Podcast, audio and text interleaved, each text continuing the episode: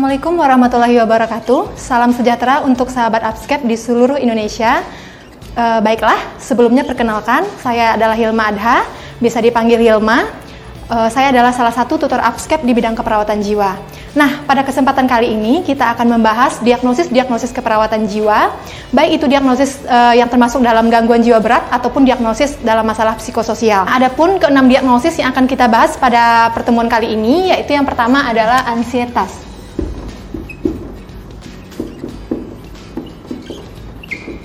Yang kedua adalah defisit pengetahuan.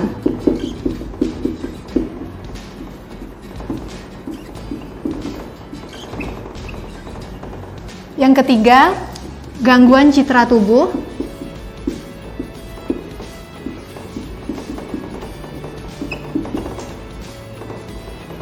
Yang keempat, harga diri rendah kronis dan situasional.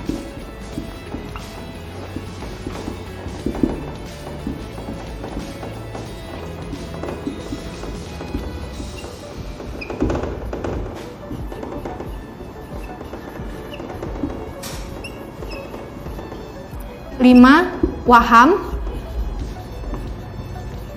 dan yang keenam adalah halusinasi.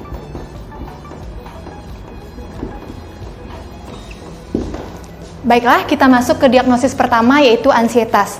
Nah, sebelum kita masuk ke data kunci ataupun tanda dan gejala dari ansietas ini sendiri, sebelumnya kita harus tahu dulu apa sih definisi dari ansietas ini sendiri. Ansietas adalah kondisi emosi atau pengalaman subjektif individu terhadap objek yang tidak jelas dan spesifik uh, sebagai akibat dari antisipasi bahaya yang memungkinkan individu untuk melakukan tindakan untuk menghadapi ancaman. Nah, ansietas ini kita bagi juga menjadi beberapa jenis, yang per, uh, beberapa tingkatan. Yang pertama yaitu ansietas ringan. Nah, ansietas ringan ini uh, berhubungan dengan ketegangan dalam kehidupan sehari-hari. Nah, pada ansietas ringan itu lapang persepsi individu cenderung meluas dan ini uh, bagus karena akan mampu meningkatkan kreativitas dan juga memotivasi belajar. Kemudian yang kedua adalah ansietas sedang. Pada ansietas sedang, lapang persepsi individu cenderung mulai menyempit dan individu fokus pada hal-hal penting uh, tetapi masih bisa diarahkan. Uh, pada ansietas sedang itu biasanya uh, akan terjadi penurunan dari uh, panca indera, fungsi panca indera baik itu indera penglihatan, indera pendengaran, indera penciuman dan lain-lain. Tetapi pada kondisi ini pasien atau individu masih bisa kita arahkan. Kemudian yang ketiga itu adalah ansietas berat. Pada ansietas berat, lapang persepsi individu sangat menyempit. Individu sudah mulai sulit untuk diarahkan dan individu fokus pada satu hal penting dan cenderung mengabaikan hal-hal yang lain. Kemudian yang keempat itu tingkat ansietasnya adalah panik. Pada uh, ansietas panik itu individu cenderung kendali. Individu bias, jika tidak diatasi dengan segera atau tidak diatasi dengan tepat, individu yang mengalami panik ini bisa mengakibatkan kelelahan atau bahkan kematian. Adapun tanda dan gejala individu yang mengalami panik ini itu bisa nyeri dada, mual muntah, paratesia atau kesemutan, kemudian bisa juga merasakan sensasi panas atau dingin pada tubuh. Untuk tanda dan gejala mayor dari ansietas yang sekaligus menjadi data kunci untuk penegakan diagnosis ini, itu yang pertama adalah individu merasa cemas, kemudian mengungkapkan kecemasan akibat e, terhadap akibat yang akan terjadi. Kemudian sulit berkonsentrasi, merasa bingung, kemudian sulit tidur, tegang dan gelisah. Nah, ansietas ini sendiri biasanya yang kita temui itu kondisi klinis yang terkait di lapangan misalnya oh, untuk pasien-pasien e, dengan rencana hospitalisasi atau pasien-pasien dengan rencana operasi ataupun e, terhadap pasien yang didiagnosis yang belum jelas ataupun pasien yang mengidap penyakit kronis ataupun akut. Oke, baiklah kita lanjutkan ke diagnosis kedua, itu adalah diagnosis defisit pengetahuan. Nah, defisit pengetahuan ini adalah ketiadaan informasi kognitif terhadap suatu topik tertentu ataupun terhadap suatu hal tertentu. Nah, untuk defisit pengetahuan itu biasanya kita sesuaikan dengan kondisi pasien saat itu. Misalnya defisit pengetahuan terkait uh, prosedur operasi atau proses penyakit atau misalnya manajemen nyeri dan lain-lain. Nah, untuk defisit pengetahuan yang merupakan kategori perilaku di standar diagnosis keperawatan Indonesia ini, itu tanda dan gejala mayor yang sekaligus menjadi data kunci untuk diagnosis ini adalah yang pertama, itu pasien menanyakan terkait masalah yang dihadapinya. Kemudian yang kedua, berperilaku tidak sesuai anjuran. Kemudian kita lanjutkan yang ketiga untuk data mayor yang sekaligus menjadi data kunci untuk defisit pengetahuan itu adalah menunjukkan persepsi yang keliru terhadap masalah. Oke, kita masuk ke diagnosis ketiga itu adalah gangguan citra tubuh. Nah, pada gangguan citra tubuh ini adalah perubahan fung penampilan fungsi fisik individu. Nah, data mayor untuk gangguan citra tubuh ini sendiri adalah yang pertama itu uh, adanya ungkapan kecacatan atau perubahan uh, bentuk tubuh, baik fisik ataupun fungsi dari tubuh pasien itu sendiri. Kemudian yang kedua itu uh, adalah adanya fungsi tubuh yang berubah ataupun struktur tubuh yang berubah. Kemudian adanya kehilangan bagian tubuh. Kemudian kita masuk ke diagnosis keempat itu harga diri rendah yang kita bagi menjadi dua itu adalah harga diri rendah kronis dan harga diri rendah situasional. Harga diri rendah kronis itu adalah evaluasi negatif terhadap diri ataupun kemampuan diri yang berlangsung dalam jangka waktu lama dan terus-menerus. Kemudian harga uh, diri rendah situasional itu adalah evaluasi negatif terhadap diri ataupun kemampuan diri yang berlangsung sebagai respon dari kejadian saat ini. Nah, jika kita lihat dari waktu, harga diri rendah kronis ini uh, berlangsung lebih dari enam bulan sedangkan situasional itu kurang dari enam bulan.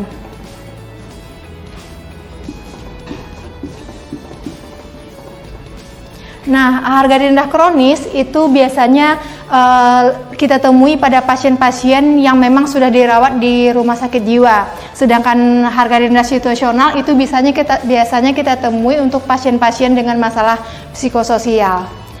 Dan adapun uh, Tanda dan gejala dari harga diri rendah kronis dan situasional ini yang sekaligus menjadi data kunci untuk menegakkan diagnosis ini adalah yang pertama mengungkapkan perasaan malu atau bersalah, kemudian menolak adanya penilaian positif terhadap diri, kemudian melebih-lebihkan penilaian negatif terhadap diri, kemudian postur tubuh menunduk dan berjalan menunduk, selanjutnya enggan mencoba hal yang hal baru, kemudian meremehkan kemampuan diri. Oke, kita masuk kepada diagnosis kelima, itu adalah waham.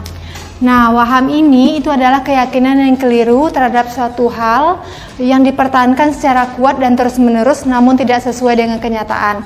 Nah, yang penting kita ketahui untuk diagnosis waham ini adalah beberapa jenis-jenis waham, e, yaitu yang pertama waham nihilistik. Waham nihilistik Waham nihilistik adalah adanya keyakinan yang keliru di mana pasien merasa dirinya adalah roh-roh atau sudah tidak berada di dunia yang dipertahankan secara kuat dan terus-menerus namun tidak sesuai dengan kenyataan. Kemudian yang kedua itu adalah waham somatik di mana adanya keyakinan pasien yang keliru yang dipertahankan secara terus-menerus namun tidak sesuai dengan kenyataan bahwa ada bagian tubuh si pasien ini yang terserang suatu penyakit. Kemudian yang ketiga adalah waham kebesaran.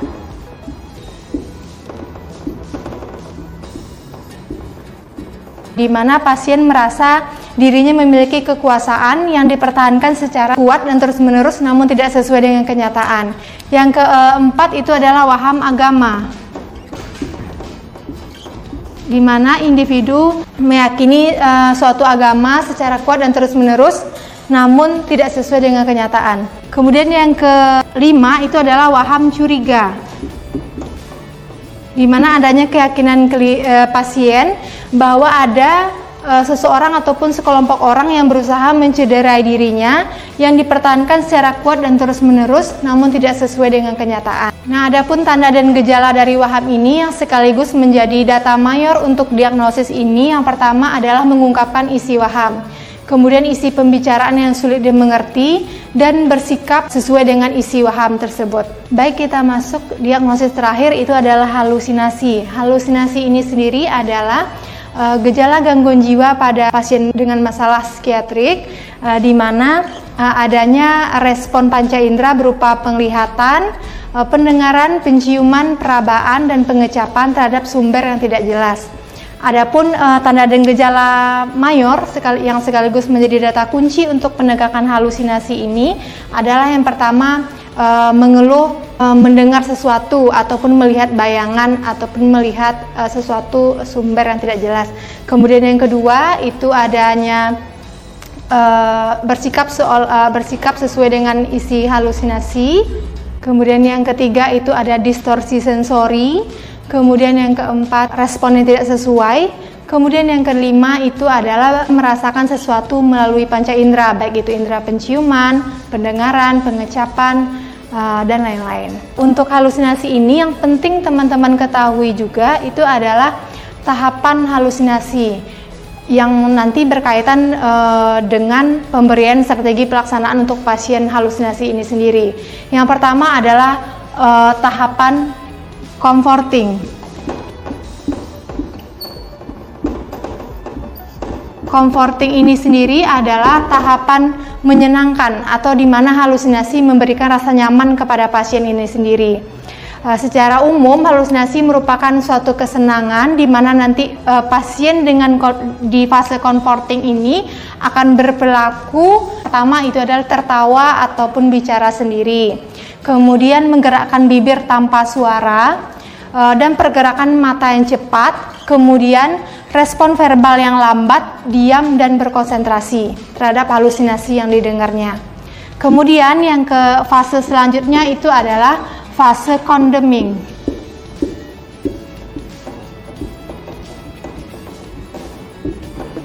Ini adalah fase e, menyalahkan di mana e, individu itu cenderung menyalahkan halusinasi yang e, dirasakannya. Adapun perilaku pasien di fase kondemi ini itu adanya peningkatan jantung, pernafasan, kemudian nadi, kemudian perhatian pada lingkungan yang kurang, konsentrasi pada pengalaman sensorinya dan kehilangan kemampuan membedakan halusinasi dengan realita. Kemudian yang ketiga itu adalah fase controlling.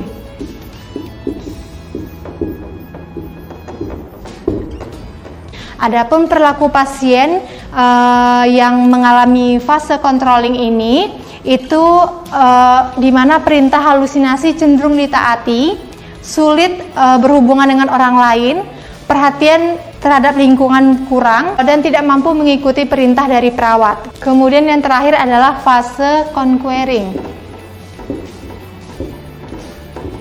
Di mana di fase ini individu uh, sudah dikuasai oleh halusinasi dan sudah tidak bisa diarahkan lagi. Baik, kita simpulkan untuk uh, materi kita pada sesi ini.